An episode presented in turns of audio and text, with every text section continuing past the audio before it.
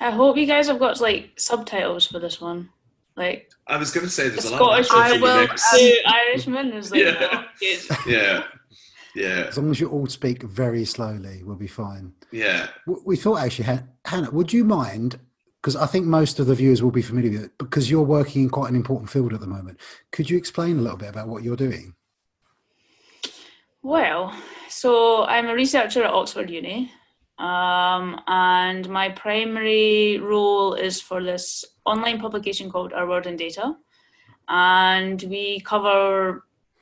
We kind of sit between research and the public and try to communicate what research says across a really broad range of topics. So, everything from poverty to climate change to plastics to malaria and other health aspects. But um, what we're, I mean, what we've been working on for the past two months or so is just basically only coronavirus. Um, so we basically try to take the global statistics um, on deaths, cases, tests, and make them really accessible for everyone um, to see how uh, countries are doing, how they compare, um, and make all of that information accessible and digestible. Excellent. So, because I I mean, I think we really wanted to. St- we we thought this one would set the scene because it's impossible to escape. It'd be weird if we did a conference without talking about it, seeing as everyone's watching this from the comfort of their own home, and possibly three of the most well-researched people I I know and never have spoken to. It might be quite good to get you on a panel and talk about it. Agreed. Um, And modest too. yeah, very. Um, so I'd, I'd quite like to open it up to all of you in that I've heard you speak about this, David, especially is that um, when it comes to disinformation, that it's, it's almost an ethical consideration in terms of the platform with, that we give it, and that should we give it the same platform as that we, you know, we hopefully should give the evidence-based stuff that we want people to believe in. That almost Hmm. opens it up as a as an as a debate to be had if we offer it the same platform. Yeah, you're absolutely right. There's there's this weird double-edged saber. Uh, we live in a paradoxical era, of course, because we've never had more access to information, and yet at the same time, it's never been easier for disinformation to circulate, and we've never been good at distinguishing the two of them. But now that we're so flooded with it, we're our our flaws are particularly apparent, and there is this level when, um, particularly, I suppose we can't avoid coronavirus. Uh, I've spent most of my last two weeks telling people no 5g is not causing coronavirus. Please stop burning down mobile phone masts thank you very much. Um, but the thing about that is that information is out there much more accessible to people on say social media than the more sober drier scientific facts. Indeed hannah is probably in a similar boat trying to convey this kind of thing uh, to people. And then you get into the question of platforms and social media is a particular one. Like if you go looking for information where's the first place you go looking and all of us go and google stuff. And if we mm-hmm. google stuff we're being fed back into algorithms by companies and people with their own agendas. It is a strange and deep question. my phone heard my, my phone heard google and decided to look up google. I'm going to turn that off. Wow. Ed, Edward Snowden would have a few ideas. it's, cre- it's creepy when you think about it. Hmm. Does anyone hmm. know where the 5G idea came from? I know a little bit about it. It's actually not a new idea. There was um, originally similar claims were made about HIV in the 1980s when it was still called GRID or gay-related immunodeficiency, and the idea it was man-made or triggered by radio signals. If that sounds very very familiar, that's because it's this, there's nothing new under the sun. It's just a recycled conspiracy theory. What I do find historically interesting is when that started to be a conspiracy theory in the 1980s, the Soviet secret services thought this is a great rumor to push to upset the Americans. And we now have evidence that Chinese and Russian secret services have been quite happy to push this because it causes societal distrust, it causes confusion, which is beneficial to people that want to, to act on it. So nothing new under the sun, I'm afraid. Oh, Is it- I is it- also did hear um, rumors about coronavirus being a gay disease or, or sent to kill the gays by a priest who then got it, I think. Was it? Was it? Was this the same one as the frogs? I've not heard the frogs. The frogs. That's- Oh, that- That was David Robert Grimes' Yeah. story about the frogs. I, I can't tell you about the frogs. David has to Yeah. tell you about the frogs. Uh, it's Alex Jones who famously, and you can look it up. And I, I reckon, and if you Alex Jones, famous conspiracy theorist, screaming at a camera that they're putting chemicals in the water to turn the frogs gay, and he turns to the camera and screams, "They're making the freaking frogs gay!" And it's amazing. so enjoy, enjoy. Okay, thank you. I, I think that was I um, think that's everyone's next Google search. I put my phone in airplane mode just so it doesn't look it up for me. Again, Okay, yeah, the 5G thing was interesting. Okay, so moving on from that, what are we what do we want to should disinformation be given the same platform? Is that more about like should we talk about this information? And then in what ways do we Is- is it Well, good the- to almost um the way that we talk about it is already a problem because you have this um, you have this general platform in, in the media in the mainstream media where um, you know the, the the classic kind of example is you, you have the scientific community in relation to climate change where there's just overwhelming acceptance within the community that uh, you know anthropogenic global warming is a thing and then you know you go on fox news and they bring on one climate expert, but in the interest of fair and balanced, bring on, you know, Bill from Alabama who doesn't buy climate change.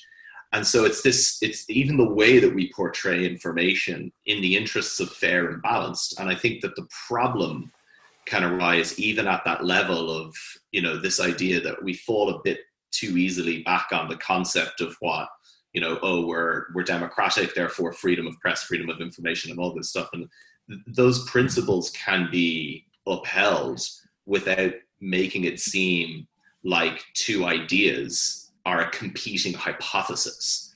So that, that, that that's the problem because either disinformation or just completely quack views are able to get a platform as if they are competing hypotheses. Oh, this is just one guy's opinion. This is another opinion. They're equally valid. Um, you know, and, and, and that's an issue. uh, You know, every I guess everyone has their various areas where they're where they're combating that. Um, you know, the, the biggest fight that I've had over the last couple of months, and, and maybe you guys are aware of it, has has has been with the kind of lipid skeptics. Um, and so people who basically deny that there's a, a causal role for LDL cholesterol in, in heart disease. Um, and, you know, we have this body of evidence that is almost unprecedented in, in biological sciences for, for supporting that causal role for LDL and atherosclerosis. Uh, and then we have these arguments that are raised, often bringing up really niche, nuanced points that are actually accounted for in, in that evidence base, but are then presented as if they're a competing hypothesis with as much legitimacy and weight as, as the initial one. And so I, I think that I think that there's some kind of fundamental flaws even in the media sense in the way that, that these conversations are brought to the public. Um, and I, I'm not sure that there's an easy way around that short of getting rid of Rupert Murdoch's media empire. But Not against it. yeah, I'm I'm pro. Leave I it on think the back burner. I think it's that's a, a major issue at the best of times. So climate Mm-hmm. change, general vaccination, skepticism. But I think it's e- heightened even more in this current situation when actually um, a lot of the science is unknown because science is also trying to catch up. Um, so you know, in these kind of cl- climate debates, you can kind of almost get away with it because the experts are pretty solid on what's happening. Um, in this current situation, like even between scientists, there's back and forward of trying to figure out what's actually going on. So it's actually Right. very easy to slip in a kind of conspiracy theory in it for it to get enough traction, and for Yeah. actually for scientists to actually struggle to actually fully debunk it because they're already still trying to have their own conversations on what's actually going on. Right. And and that that that's a problem with the manner in which the public perceives science and then the kind of disconnect between between science just as as a broad area, you know, irrespective of the subdiscipline, is this if you know, for people in science, uncertainty is just a part and parcel. Like it's it's what you deal with. We don't you deal you don't necessarily deal with certainties, you deal with probabilities. Um, and it's very difficult to convey probabilistic thinking to a population at large and people in the public then are are very easily kind of dismayed by oh the scientists said one thing three weeks ago and now they're saying another whereas that's just the scientific process at work and it's it's very difficult then to actually convey to people know that this is just science doing its job um, as as opposed to these these you know this new area where there's this information coming you know at a, at a rate of knots and people are still you know putting their minds to it and, and, and forming new hypotheses and running with them.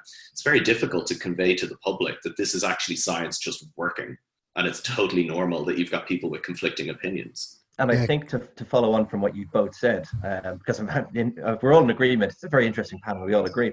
But one one of the things we have to be careful of in these situations is we we've already used already climate change skeptic or LDL skeptic. I think we have to draw a distinction to synthesize what Alan said about the scientific method. Skepticism is a healthy thing where you ask questions mm. and you want to know something, but we're actually talking about denialism, and I deal with yes. that particularly with vac- anti-vaxxers who claim they're vaccine skeptics. They're not. They're ignoring the evidence to preserve the belief. And I think what and, and particularly in the COVID 19 situation, we're seeing very transient information. We're seeing science do its thing where we learn, we update, we, we update our hypotheses as we go, we test ideas. They don't work, we throw them out, unless we're the American president, which case we keep them. Um, but in general, that's what we do. We synthesize and we continue. That is science doing the right thing. Denialism is is when you deliberately ignore that. And I guess when you have the false balance problem, which uh, Alan has kind of very eloquently explained already, um, one of the ways we can deal with that a little bit, and I, have come at this from the vaccine angle quite a bit, is I often get a call, sometimes even from institutions as august as BBC, kind of going, "Will you come on and debate this person that says vaccines don't work?" And I'll be like, "I wouldn't debate the existence of Greenland." So no, I won't. Right? we will debate. We will debate like opinions, but we will not debate facts. And I think one of the problems with media and, and social media as well is that we're putting adversarial stances on things that should be discussions. A really good way to cover, say, climate like denialism or or, or people's misconceptions about COVID 19 is to have it as a discussion. Some people say this, but the evidence suggests that it's not. I mean, to acknowledge that these are points of view, but to explain in context that they're not really well supported, and to certainly not give them a platform, to not inadvertently put them on the same pedestal as scientifically backed information, and that is a mistake that is all too often made in mainstream press. So right, and I, I think as well, yeah, because one thing that that that I've become more conscious of in the last year that I've been very guilty of in the past is because you get frustrated in some of these conversations, and the tendency is to become a little bit didactic with look you just you know and the problem with that then is, you know, it becomes uh, uh, easy to perceive people, you know, in uh, a scientific discipline or communicating science as kind of arrogant and, and kind of authoritarian. Um,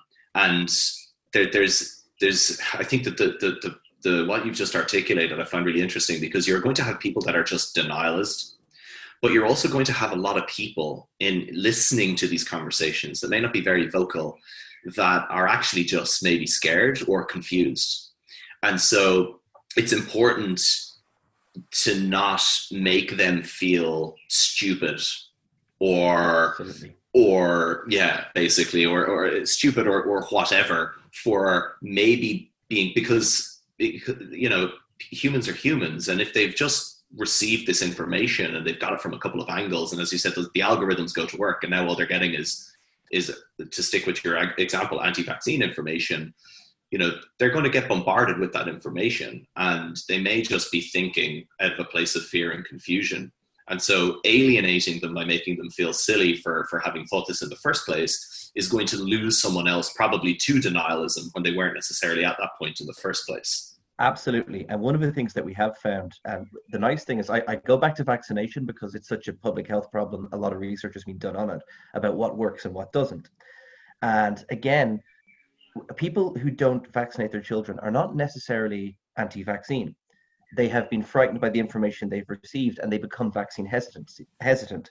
So, what actually happens is you can reach those people, but you certainly won't reach them if you mock them, if you disengage, if you don't take their fear seriously.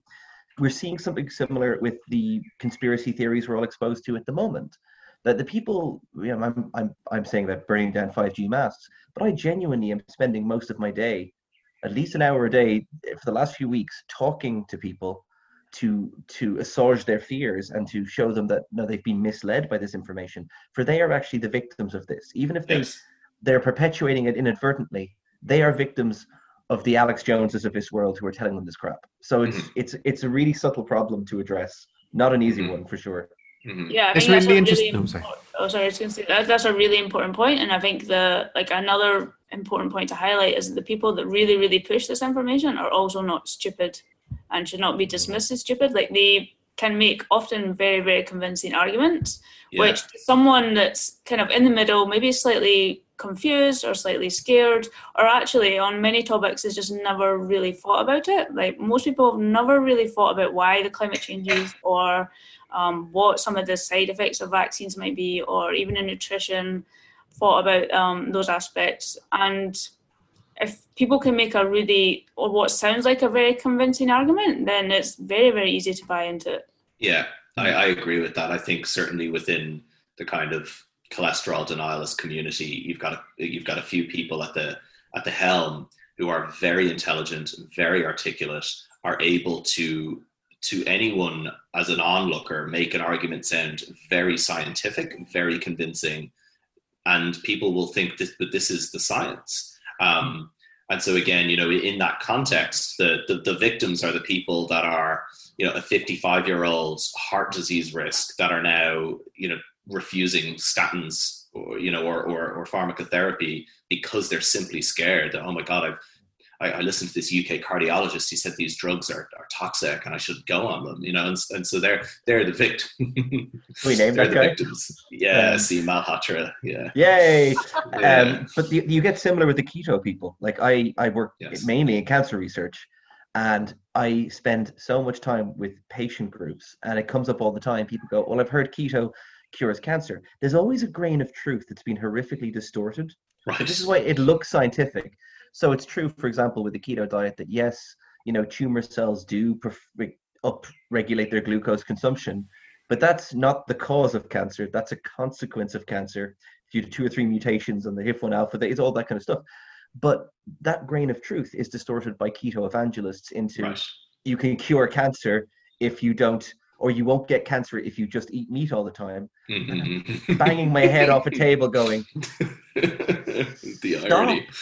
But it, it does Yeah. damage people because they Yeah. take this on board and it has a little grain of truth, Right. albeit twisted. But what what what does then that do for for people in our position who do have a, a public facing kind of role in, in some description Makes when it more. comes right true but when it comes to trying to speak at a level where we're differentiating between the kind of the denialists the, the actual shall we say that the helm kind of henchmen of a movement um, versus the kind of silent majority of people who are maybe hesitant scared confused.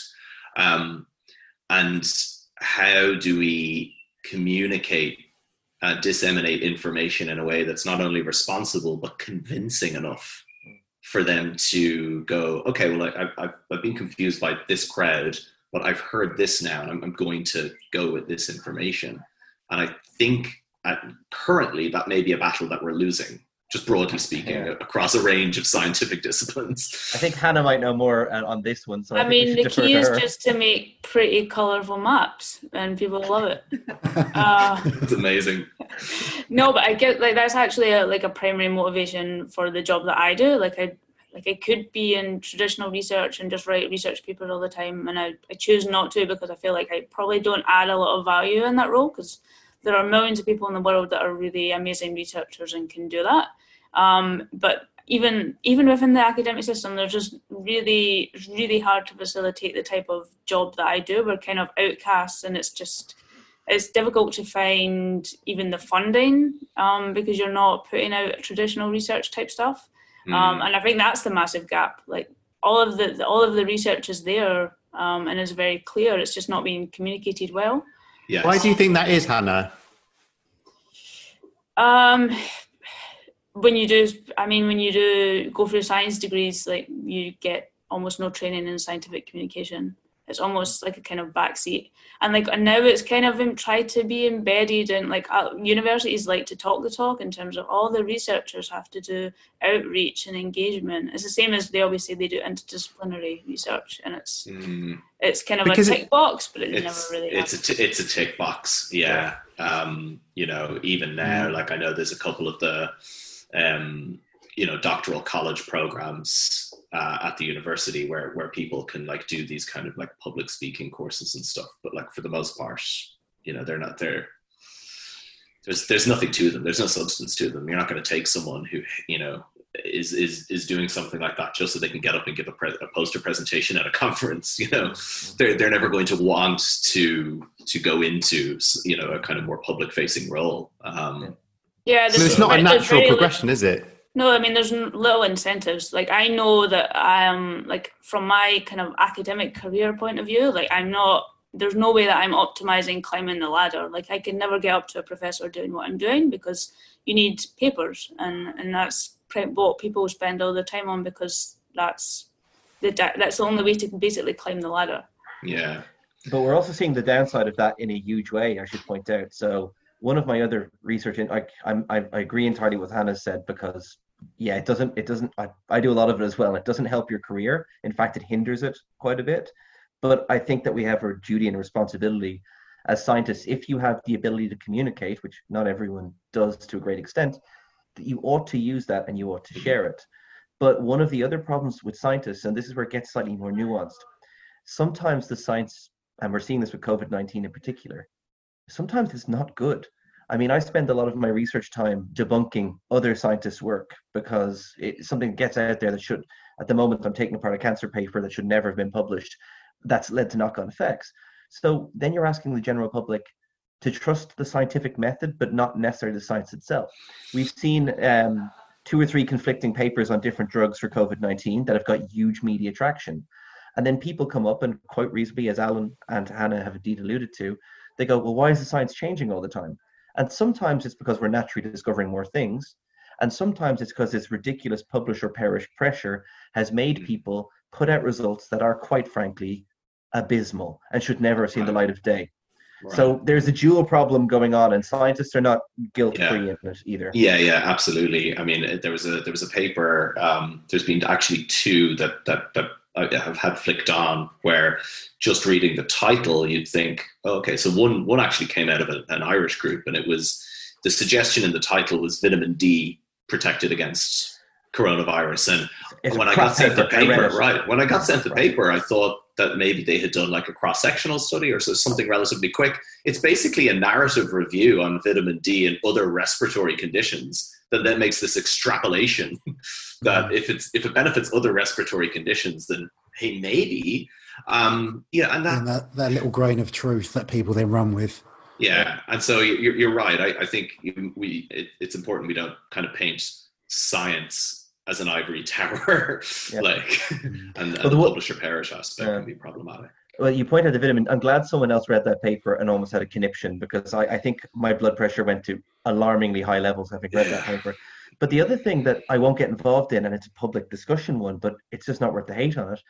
Uh, there's people in the scientific community who are making very strong statements about whether we should be wearing masks or not, right? Right. And when I talk to epidemiologists and people that do public health, they're like, well, the evidence for community mask use is pretty limited. It's hard to know if it is, it's got a marginal effect, right? And then I have I've seen primary physicians who have big profiles saying we should all be wearing masks. And on some of them saying we don't need social distancing if we wear masks. And I'm sitting here going, no, no, no, see, that's not we can't go beyond what the evidence says. We got to be really careful of that. But because people are so emotional about this at the moment, Mhm. I have like I've made the mistake of saying on Twitter at one stage, you know, look, if you're going to wear masks, maybe don't wear them around your chin. You know, if if you're going to do it, and that was enough to cause people to get outraged, going, "How dare you tell people not to wear masks?" Which wasn't what I was doing. So you have to be emotions into these things as well, and Mm. sometimes the evidence is just not there one way or another, and I don't think Right. people like that. That's the uncertainty of science.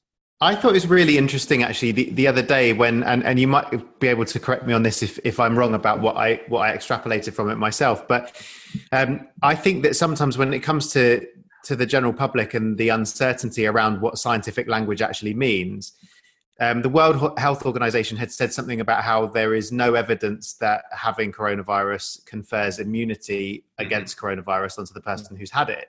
And everybody was up in arms about this is because they were interpreting it as saying it doesn't confer immunity. Um, and then the world health organization then put out a further statement to say just to clarify what we said um, we don't have evidence to confirm that that's the case. We do believe that that it is the case to some degree either there is some amount of immunity and it lasts for some amount of time but we have no studies to confirm that this is in fact the case. And it was re- that was a really interesting lesson in in kind of scientific communication for me because they'd used scientific language and people had essentially interpreted the World Health Organization's opinion to be the opposite of what it actually was because of the phraseology that they, they'd used to say it. And I think that it just reminds me of that, that statement the, um, the absence of evidence isn't the evidence of absence.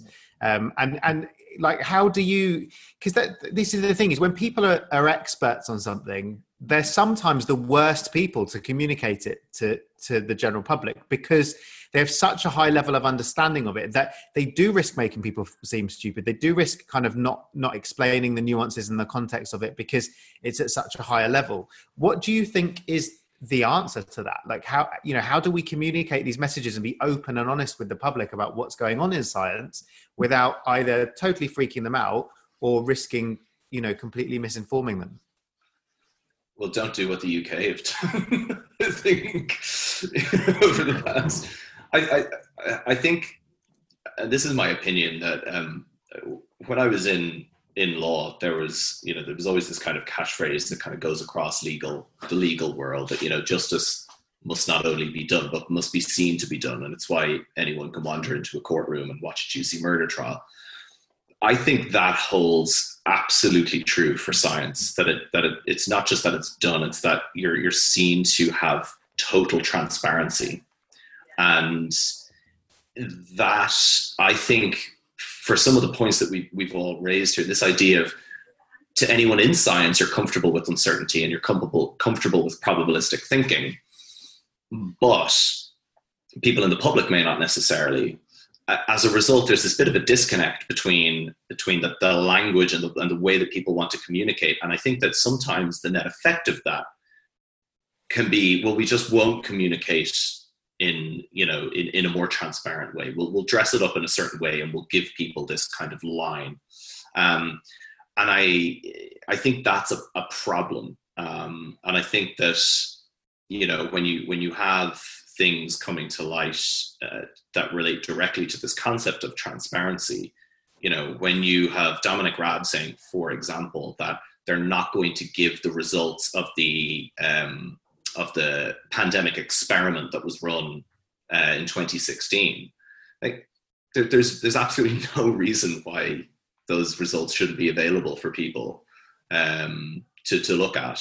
When you look at the the manner in which it's, and again, you know, I'm saying this as someone who is kind of reading what has been said about this, but the the run up to you know the the the lockdown and everything measures being taken in the UK, there was clearly a disconnect between the kind of the the, the information it seems within the the scientific community within the UK that was being presented, um, you know, and, and and kind of action being taken and and a lack of transparency in that regard. So for me, I think transparency is fundamental to the process. And I think that the scientific community maybe has to be more comfortable communicating to the public that there is gray area and and and communicating the kind of the warts and all probabilistic nature of of where we're at right now rather than assuming people won't be able to grasp this so we'll just dress it up in a certain way and sell it to them.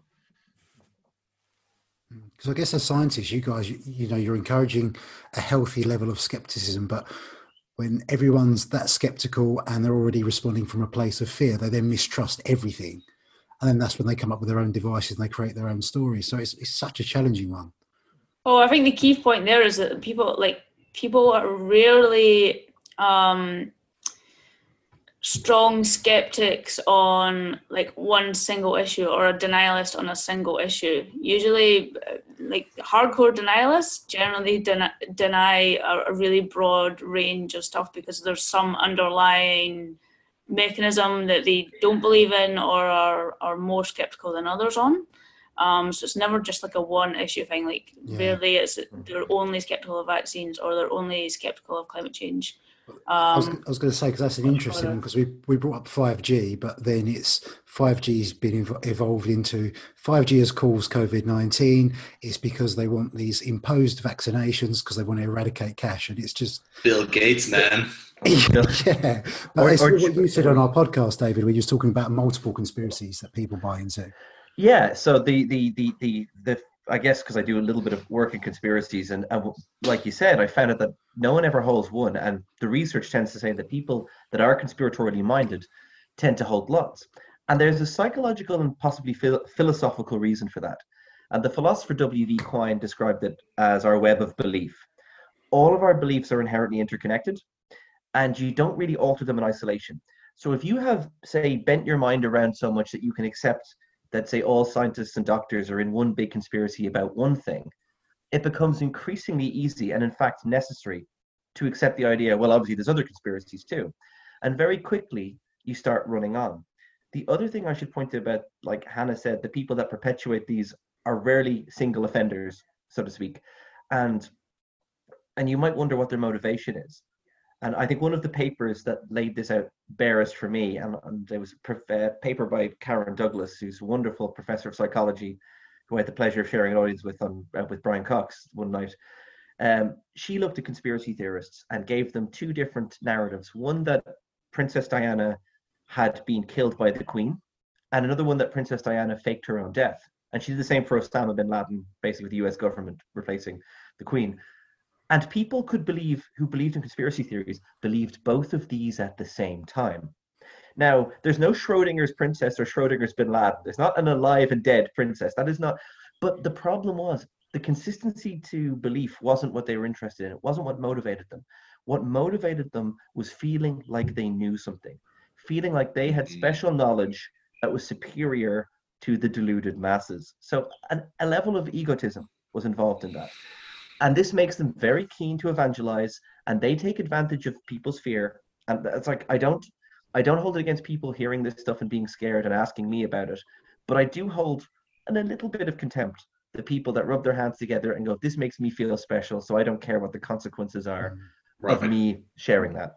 Right. Yeah.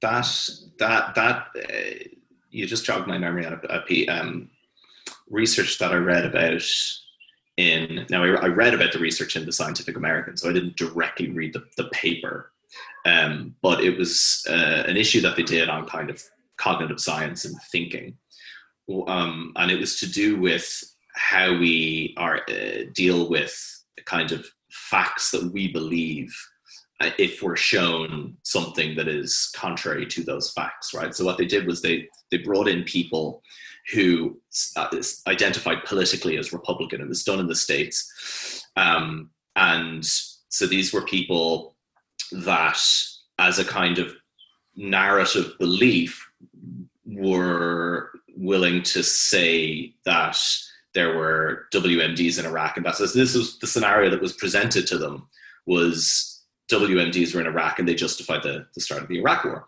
and then they were presented with real cuttings from newspaper articles and, and actual evidence that showed that there were no WMDs in Iraq, right? And it was to do with the order of once they had shown, once they had kind of outright stated their belief on the issue, when they were shown evidence to the contrary, they actually doubled down on the belief. So suddenly, like the evidence was a conspiracy, and but so they found they reconciled a way to cognitively dismiss what they had been shown in order to actually dig the heels in on the belief in the first place rather than kind of change the mind. That sounds like place... Dan Kahan's, yeah, that might be Dan Kahan's research at Yale. Okay. It's, it's fascinating. It's really, it's really interesting. interesting. stuff. Yeah. Yeah. And so that, that creates a difficult scenario basically everything we've just been been talking about because if you do have someone who even if they're in that place of like the fear or confusion and maybe in their wider community you know maybe for example they're kind of in a kind of very you know uh, southern united states like kind of christian you know community where kind of you know some of these issues like climate change go go part and parcel now with with the beliefs. Um if you're hearing oh there's this evidence to the contrary blah blah blah like it's going to be very difficult for a human being in the way that we think to actually accept that and and, and reconcile that information that's true against their their actual beliefs. Um, and so I wonder, in many respects, does communicating actual facts in some circumstances have the opposite effect? Um, and people become more entrenched in their belief mm. than they hmm. were the first time. I don't, I don't know. I'm just speculating, but it may be a problem for uh, public Hannah, discourse. Hannah probably knows it better than me, but I think that there is evidence for the backfire effect, which I think is exactly what you're describing. That okay. certain people, the more you try to convince them, won't change their mind, but they're always the. I mean, when we're addressing our efforts, I think we have to address it to the middle ground who are non-committed. Right. I think it's probably a waste of our time to try and. I think Hannah, you might you know know better yeah, than me I think there's a slight difference there. I mean, the the researcher, the Dan Kahan, um, he basically his key point was that often it's not to do with like scientific literacy because as we said earlier like a lot of the like hardcore denialists are actually quite very intelligent people. Mm. Um, and actually, there's probably like a large segment, or maybe not that large, but a segment there that probably you're just not going to reach. But there's just this massive group in the middle, and what he, I think he kind of tries to push the, the argument that um, really what you need to breed in them, those types of people, is scientific curiosity. So they're hmm. actually mm. open to, they don't become very entrenched in their ideas. They're open to challenge and open to actually having the discussion.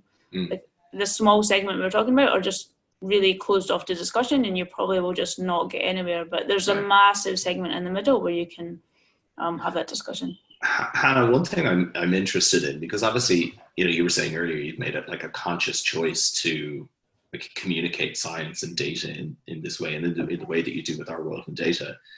Um, like in your experience to date is there a a difference or what differences are there and that you've noticed in in the way that information is presented? And, and do people engage with it more um, you know or or you know have you found that this way of communicating is actually ultimately more accessible to people? I think it's definitely more accessible than traditional academic research. I mean that's that's a given. Like we have i mean if i could compare it to so if i wrote an academic paper i'd probably reach like 10 people maybe right. not quite as few, but like you're talking on like scale of like maybe hundreds if you're lucky.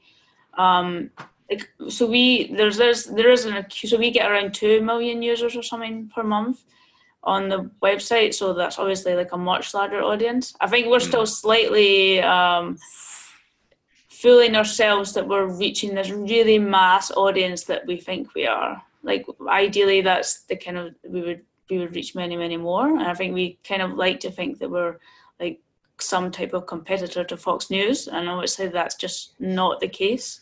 Well, I think we're still very much pitching. well, wait, uh, do, do, you want do you want to be? Did you see Fox News's recent legal challenge well, where they're we were gonna we we did entertainment becoming like Fox News for the truth. That was going to be yeah. Fox but, for truth. Yeah. we, um, we, we, are, we are in an interesting space though because I mean, I harp on about this a lot, I know, and if anyone has heard me before, they've probably heard me harp on about this. But one of the things about our, us becoming curators of our own media is that it has driven political polarization. Because years ago, if you had a weird out there opinion and you went to the pub and you told someone, they'd probably tell you you're a bit weird. So you're less likely to, to get a critical mass of opinion. Now, if I have a bizarre idea, I go online and I find a bunch of people that don't just have that bizarre idea. They have that bizarre idea on a lot of steroids, right? They have like the Arnold Schwarzenegger of that idea. And suddenly I'm reinforced and I am going further and further away from the middle ground. And people on the opposite side of the spectrum to me are doing the same thing but the opposite way. And we are seeing, not just in science and health information, for example, conspiracy theory news and science news, we've seen extreme polarization. They, they never the twain shall meet. But we're seeing that in politics. I go online and I only follow people that are Labour, or I only follow people that are Tories, or whatever. And the problem, and then the other people become the enemy, and suddenly the ability to get things done, we're seeing it in America hugely, Mm. uh, is gone. And I, I kind of that worries me a little bit that we, Yeah. we should be having discussions to find middle ground and to find common understanding and to improve our understanding. We've gone into our little echo chambers quite a bit. So Right. that's an unforeseen consequence. I mean, Yeah. I, I don't, I'm not sure I fully agree. I mean, I think like one of the things that we're quite proud of is that like we feel like often when we put out um, data or charts or whatever, um, like it's actually very interesting that I'd say we, we have like a quite a, a, a solid 50-50 balance between like left wing and right wing. Um, and actually is one of the most interesting parts of, of what I do is if when we put out information and actually you see discussions going on about why that given thing happened and often they're very very different but like i think it's even a good starting point that they're agreed that actually the data you put out is is uh like fact um and then they can debate why and and, and that's actually really interesting discussions to watch but i think Hmm. at least we're starting from a point where they're agreeing on what the fact is and then you Yeah. can debate on why that's happened so I think in that sense, we're possibly um, getting somewhere. Like often it leads to quite uncomfortable situations where, like, I'll tweet something and then like, I mean, I don't, I'm left wing, um, and I don't want to bash right wingers, but sometimes I get some people retweeting me and I'm like, oh, I, I Mm. really would rather not associate with you. Yeah, yeah. But in a way, like I feel like I'm kind of done my job if someone that I ordinarily really, really disagree with is actually Mm. buying into the, the information. Yeah, yeah. I, I think that's almost the missing link is, you know, obviously a lot of what we've been discussing has been the very much like you said, the entrenched people who you're you're not going to convince or or or reach. But in that middle ground, there there still is a lot of productive dialogue that can happen. And it's a shame that we're maybe not not getting to do uh, you know a lot of that. And um, recently um, danny who um, actually hannah you were on sigma a few a few months ago but um, uh, on sigma nutrition danny kind of hosted a, a, a very prominent member of the kind of like lipid denial community. In fact um, he's probably the loudest voice in there right now and the thing was, at the end of the hour and 15 minutes, there was absolutely nothing he said that I agreed with. Like, a- absolutely nothing. In fact, some of the ideas were just off the wall and, to me, dangerous. But it was actually a really productive discourse in the sense that there was no, sh- like, the actual, the level and the tone of the conversation was really positive and was really productive. And, and no one ever got angry and no one ever, and so, in and of itself, and we actually had that dialogue then offline afterwards. We were like, no, you know, no one, no one convinced anyone of the of, of their position in that sense, but the actual tone of the engagement was something that I wish could go on. Um, certainly in nutrition, which is a very divisive subject, I, I wish we could have those conversations more often, um, but we can't as people start screaming. Yeah, because it is a case Yeah, of picking, one picking thing- your battles Oh, as well, sorry, isn't it? Sorry, I was just saying it because it is a ca- case of picking your battles because there are some people you're just you're not going to change their mind. And I think that's what we get caught up with in in health and fitness as well. Is just who to um, who to pick your battles with. Sorry, Aaron. Right, but I think that the, the, the point was that I wasn't there to change his mind because I knew I wouldn't at the start, Hmm. um, and he was certainly never going to change mine with, with with the evidence that or lack thereof that he was presenting. Um, but it was more about the fact that if you were listening and you were sitting on this fence of confusion, you would have heard two people make their case, albeit to each other, but actually in, in kind of my head, the way the dialogue was going was I'm making these points for anyone who's listening who's confused um, and not because I'm trying to convert this this person to to the way that I think. Um, and and maybe that in in a sense is is um, helpful because uh, you know I think a couple of years ago I would have gone into that being like I'm gonna convince him, you know, he's wrong. And it's just like, no, it's pointless. like I, I turn down a lot of false balance things these days if it's very clear cut. Like if it's climate change or, or vaccination, I'll turn it down. But occasionally we had a one on Irish television a while ago on nutrition. It was about, you know, basically diets for curing cancer. And they had someone on who I shall not name, but they're well known. Uh, go And- on. Ah, um, Ivor Cummins, I think it was. Oh, I know. But the point was, I went on because I, I, I, but I think what you do there when you go in those situations is that you realize you are never going to convince those people. What you're trying to do is to talk to the the 70, 80% of people in the world who haven't got a strong opinion on this and trying to align them that you're putting out the case that this is like, look, this is what the evidence says. I'm not trying to yell. I'm not trying to be funny. I'm not trying to, you know, do fancy oratorical tricks or rhetorical Uh. sleight of hand. I'm just saying, here's what the evidence says, and here's why it's potentially dangerous to not follow the evidence. And well, I, dangerous. well, he's very confident of his uh, his lack of expertise, is one thing I would say. Well, he, he declared himself an expert recently on Twitter uh, because he's read papers for uh, five years. He's an engineer, right? He's an engineer, yeah. Mm. But that, that's his sell point. He's like, the reason I've solved, the reason I know cholesterol is a lie is because I'm a complex problem solving engineer. my, my my father is an engineer, and I remember showing my father some of his work, and my I think my dad's was a four letter response, but I won't repeat that.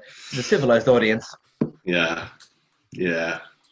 Well, that that's yeah. I don't know how did he even wangle onto Irish TV. I'm To be fair, I'm I, I'm a I'm a physicist, and physicists are as prone to it as well. I mean, I deal with a lot of physicists who suddenly become experts in everything, including coronavirus.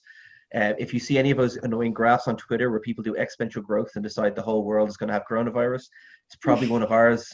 I'm sorry. Um, I they I've worked in biology long enough to be humble, but they are not. uh, biological sciences will do that. We're getting that a lot, though, aren't we? I mean, we- we're getting it in medicine as well. You're kind of getting like a junior doctor who works in, you know, X region of, of medicine that has absolutely nothing to do with treating COVID patients on, you know, breakfast TV because they were somebody who they happened to get on rather than, you know, like it's it's about someone knew somebody who knew them and said, "Oh, my friend's a doctor," and you know, more than anything Well, yeah, else, they're anyone trying to who's actually working on COVID probably doesn't have time to go on this morning to talk about it. There's like this. But- this sorry, sorry. Go ahead. Sorry, I was going to say, but just to bring this like back to nutrition because it's probably a really interesting point for the majority of people that are listening, is that we are really bad at this in nutrition, and I think Yeah. one of the reasons is that people are so attracted to people that are sure of themselves. So if I said yes, all you need to do is cut carbohydrates, nothing like I know this is facts, this is all you need to do, and I I know I can Mhm. get you results, and here's all the people I've got results. That is more attractive than someone saying well, you know, it depends on this and this and how active you are and if you know if you've got a certain condition or what you feel like and if it fits in with your lifestyle and all these factors Mm. that is far less attractive than just being really blunt and blasé and that's why i think people are attracted to people who put out these Yeah. Yeah. I think I think nutrition f- falls. Um, I think nutrition as, as an area of, of, kind of science uh, and and as something that is communicated to the public in the way that you're talking about is is is quite unique in the sense that it may be, to my mind anyway, one of the only disciplines of science that is simultaneously a belief system um, and and absolutely nutrition the the the foods that one chooses to consume according with their cultural, religious, um, environmental, any of these factors, is an ingrained part of an individual's identity. And there's something visceral uh, about that uh, and what it means for someone. And it is a hugely problematic part of, of trying to have discourse. And that issue doesn't even just apply to kind of like the populist space it, it plays out in the scientific literature as well. I mean, you you you you have two or three scientists from that are not nutrition uh, are not from nutrition science backgrounds um, that have tried to make a publishing career almost in recent years, just just bashing the field of nutrition as a science because because they don't like certain parts of it, um, and so. Uh, and the points that are made go just beyond, you know, when you read these papers, that there's something a little extra there in the writing, like it's personal. Um, and I find that problematic as well. So, you know, you, you have this belief system paradigm that's that's taken hold in nutrition at the populist level, where people people aren't like I follow a vegan diet. I am vegan. I am low carb. I am keto. I am whatever. Um, but but you also have this really divisive dialogue in the scientific community as well, which is generally people from outside nutrition writing about what they hate about the field and people from within the field trying to defend it. Uh, and that trickles down as well to this whole confusion that you've got at the population level.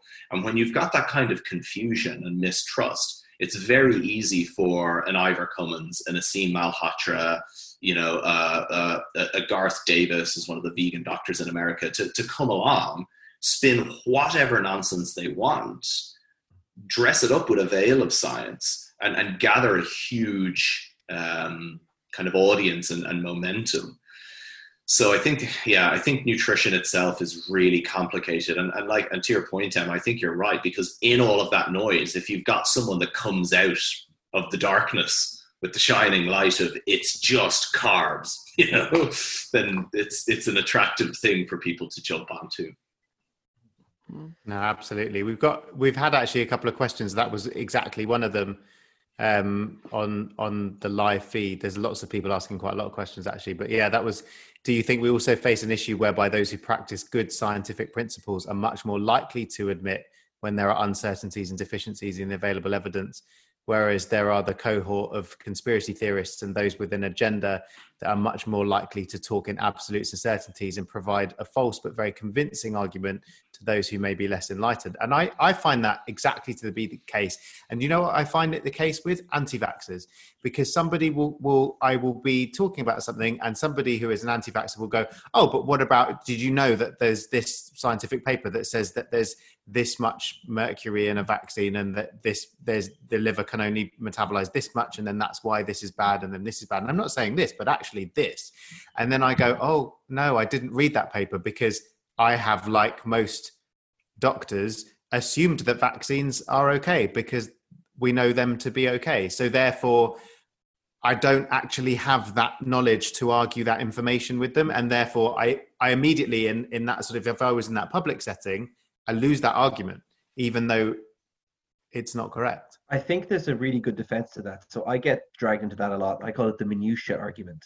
Um, with the 5G stuff, I'm currently debunking a paper that's in JAMA that I won't go into details, but essentially it made a very wrong conclusion because the doctor who wrote it can't do stats. But this kind of stuff happens all the time. You'll have a consensus opinion, um, what scientists will say, whether it's vaccination or whether you know the health EMF and health, and you'll always have a paper, in fact, several papers that say the exact opposite. I can find you papers that tell you vaccination is harmful. I can find you papers that say all sorts of things. But the thing about science is it's not based on individual studies because not all studies are created equal. And one of the things you have to look at when you look at evidence is the wealth and overwhelming picture that the evidence paints. Every single study is a data point of different strengths and different uncertainties. It's what the trend points at because if I do a study badly, I can get a result that isn't representative of reality. It happens in medicine all the time. Um, it happens in my own field of cancer research all the time. What actually matters is the symphony of all that data pointing. And I think it's really important to say to people, and when you are confronted with people saying that to you, Mike, I think you can just say, okay, well, that study I haven't read, but I do know the overwhelming scientific consensus is this way, and your one study doesn't undo it. And here's why. And I think just to remind people, there's no smoking gun study that does this unless it's mm. you've got millions of people with proper confounder control and everything. We're building a picture all the time, and sometimes there's bits that just are outliers and don't make sense, or are just done badly, because a lot of science is done badly, or done with an agenda. It does happen. It's the overall picture that always matters. So anyone who's trying to, you know, harangue you down to one thing, doesn't really know what they're talking about. So feel free to embarrass them if you need to. I'm going to write that down. That's going to be my my go-to my go-to mm. piece. I like that. Um, Yeah. Let's see if we've got any other questions. Um, s- I think there's a couple of people exchanging tips on how to bypass paywalls on scientific data websites. Obviously, we, Sci-Hub. Sci-Hub. Sci-Hub. that's been that's been mentioned. That's been mentioned. yeah. There's one So by that is a Isaac really at the good bottom. point. Public that we- access. Pardon? Yeah, just open access revolution. It's, it's happening. The, the one thing I would say to people though is never read a paper in isolation because we're seeing it with COVID 19. People that have never worked in the field before reading one paper that suits their prejudice because, again, it's one data point and deciding that they have experts. What's really matter about what really is important about research is reading it in concert to kind of go, well, the field, this is this, you know. I think that's there's no substitute for that. Individual papers are useful, but just not to over extrapolate from individual papers is the Mm. one bone of, of, of advice I'd, I'd put into that as well. Start with a meta study or a overview study. Yeah, or review A or review, anything. review review of all the other papers. Yeah. Or Wikipedia. Seriously, start with Wikipedia. Yeah. and I know people like it is actually very well so you can follow the citations at the bottom. You can see the talk Yeah. page if you want to see how legit the Yeah. page is. Start there, then Wikipedia expand. is very good, and then you can also just come to Our World in Data and There you go. Exactly. Actually, have exactly. a have an open. Hannah, I- have noticed you have a, a, lack of lipid data. If you want to send it over, I'll shoot it right up there. you know what? That actually would be really good. um, yeah, like, like the stepwise increase in heart disease risk with increasing cholesterol levels. Um, yeah, actually, that could be that's a little project. Um, but to your point about the um, the and this is really unfortunate that that this has to happen now. But for people that are reading nutrition papers, um, one thing that I've started doing, particularly if I sense even just in the introduction that there's a little bit of spin in terms of an, an issue being framed a certain way or a research question being framed a certain way, is that I, I Google the lead author or the or the last author. Yeah. And so, for example, recently I was doing some reading on on stroke and nutrition determinants of stroke, and I came across a paper that I, I started reading, although the, the title was, you know, a plant-based diet for stroke, and it was a single author and it was a narrative review, so plenty of opportunity for spin um, and selective citing. But I, I got to one point where that there's, you know, for example, there there's pretty consistent and coherent data on dairy intake and reduced risk of stroke, um, and it's it's in different populations across the world, and uh, the, the, the, the couple of sentences that dealt with that, it just completely like almost like swept it under the rug and dismissed it. You know, it was basically, you know, I'm, I'm kind of, you know, being hyperbolic here, but it was more like, you know, oh, these studies have found that dairy is inversely related with stroke, but you'll also die of cancer. So, uh, you know, this kind of thing. And I was like, what? Um, so anyway, I Googled the author, and of course, the first thing that comes back is, you know, the, the lead author is a member of plant-based-doctors.org. I'm like, Yeah. that's it. This this is a write off that goes in the bin. Um, you know, and I, I had to, I did it recently with a paper that was a, a paper on low carbohydrates as the first line intervention for type two diabetes. And I googled the lead author, is a guy called Richard Feinman, not to be confused with the great Richard Feynman. Feynman. um, it's it actually it's spelled differently, thankfully for for deceased Richard Feynman, but. Uh, uh, but I googled it, and you know he was the author of a book about how the nutrition establishment was corrupt and had hidden the evidence for low low carb, high fat diets. And I'm like, and you're the lead author on a review for low carb diets and diabetes management. It's like, there's nothing objective. I have no trust in either of those circumstances that those authors have been objective. And that is one of the problems that I say, like scientists are not above reproach here because No. scientists have their own pathological things. To I have a bit of a hobby of of getting papers retracted. It's a weird hobby, but if I come across a paper that's particularly bad, You're I like will John annoy- Carlisle. I, I'm I'm, do- I'm like a dog with a bone if I see bad science. But if I have a, t- it's a huge amount of effort to get papers pulled, and often there's there there's literature like that that you have to read with a skeptical mind, and I mean skeptical, not denialist in this instance, um, where you have to kind of sometimes look up the author and go, do they have a, a an interest? And sometimes they do, and if, particularly if they have a big social media presence where they're pushing. A, the one you probably know is um is it Dominic D'Agostino or the guy D'Agostino, yeah, the ketogenic researcher. long story. I do a st- lot of stuff over in Tampa for cancer research, and he happens to be in a friend of mine's department, and she has opinions of him, which are interesting. But again, if you didn't know that, you saw one of these alleged papers, you might be very convinced. If you then Mm. look up the person, you might be less so. Right, Mm. because he got funding from the U.S. government, which uh, uh, you know for for research into Navy SEALs divers originally. So that all seems you know there's this is like air of kind of legitimacy to that, and he really kind of plays that card as like, no, I'm I know I'm a keto guy, but I'm actually a scientist first, and then of course you kind of spend more time listening to him on various platforms, and you're like, no, you're keto first. that's that's the problem. Am I mixing him up, or was he in porn first? Because I think he that was his. One of them had a previous.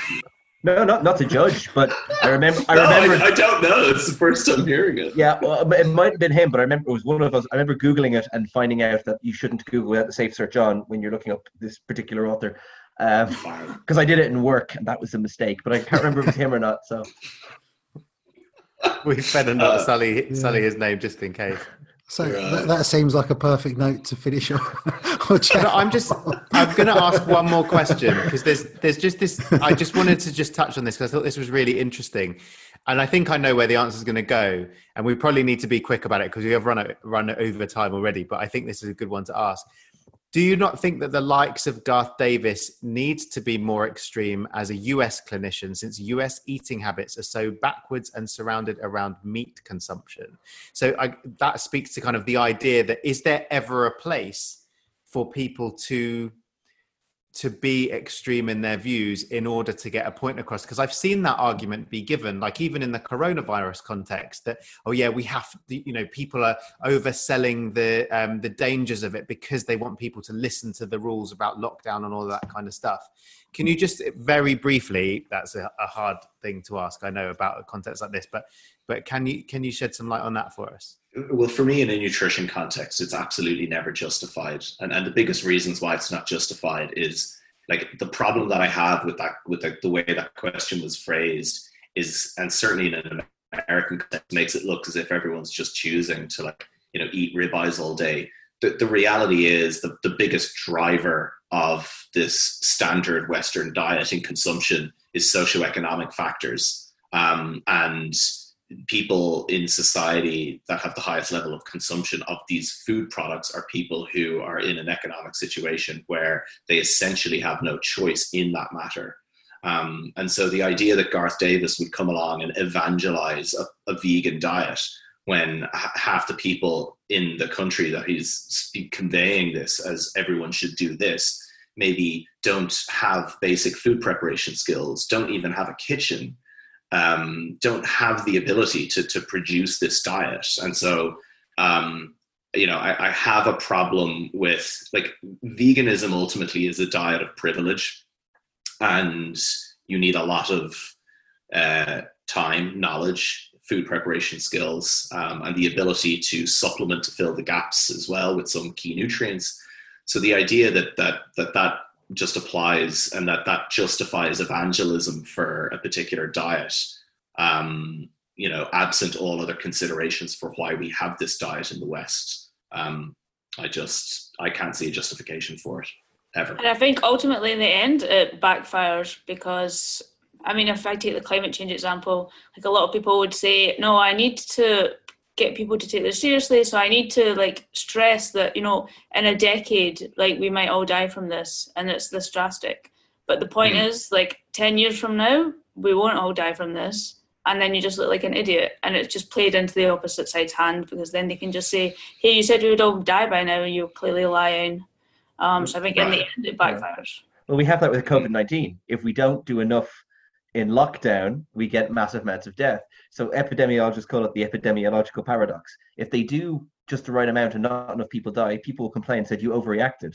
If they Right. they don't know people, you didn't react Right. enough. So you can't Yeah. win sometimes. and Nassim Taleb published a kind of paper in January about the precautionary principle and how it had to apply. And he was just like, in this context, an overreaction is a good reaction. yeah Um, but I think those circumstances are are limited, and I, I don't extend that to the Garth Davis kind of Yeah. vegan vegan evangelism context either. You know, so I, I don't I don't think it's right to, as a scientist to ever deliberately engage in misleading hyperbole, no matter how good your intentions. because I think you undermine your credibility and you you can you muddy the picture. So no, Yeah. not okay. Excellent. Thank you. That's awesome. I, I, can we close with um, Andrew's comment, just because I thought it was funny at the right at the end there. Only the Sith deal in absolutes. I was thinking that, That's which which technically is an absolute. That's very true. Yeah. Very That's why the. Jedi Order got wiped out. They couldn't work out their own statements. Order sixty six couldn't happen fast enough. Amazing. Amazing. Guys, that is, was amazing. Thank you so much for kicking off Fitness Unfiltered 2020 in true style. Um, I think we really enjoyed that. That was brilliant. Yeah, that was awesome. Masterclass in critical thinking to kickstart the weekend. Thank you. Thank Thank you very much. No, it was a pleasure, and thank you for hosting this weekend. Like, I'm really looking forward to the rest of it. Oh, Yeah. so are we. We're David so and Hannah, it was great to be on a panel with you guys. Yeah, I really amazing. enjoyed that. Pleasure I to hope meet everyone. someone in the comments understood what we were saying. I mean, We've had a we've had a got a lot few- of discussion actually. It's, it's yeah, it's there's a been few real pleasure to researchers. There's a few science researchers by the looks of the comments as well. So it's Yeah. worth having a little scan of scan. To be fair, a lot of people think I'm American. Like a lot of my hate mail says I'm American. They obviously don't know what I am. So for Big Pharma. I, I grew up uh. in the I grew up in the Middle East, and I sound like some kind of weird half Irish hybrid. Are you an expat as well? Oh, I grew Oh, up an ex- oh, well, there you go. We're ex- we're not we're never immigrants. We're expats. No, I grew up in Hong Kong, so when I when I got back to Ireland at the age of thirteen, I had a really fucked up expat accent. Didn't When I moved well. back to when I moved back to Ireland, I was speaking like this, and you don't move back to Ireland speaking like this and No. not get the living shit bit out of you. So you you you, you learn fairly quick how to moderate. yeah, On that on that note, yeah. And no. T- Tom's also just thrown in there. Speaking as a former fetus, that was fantastic. Amazing. Thank you ever so much, guys. Cheers. Brilliant, Thank you guys. guys so Cheers. much. Take So care.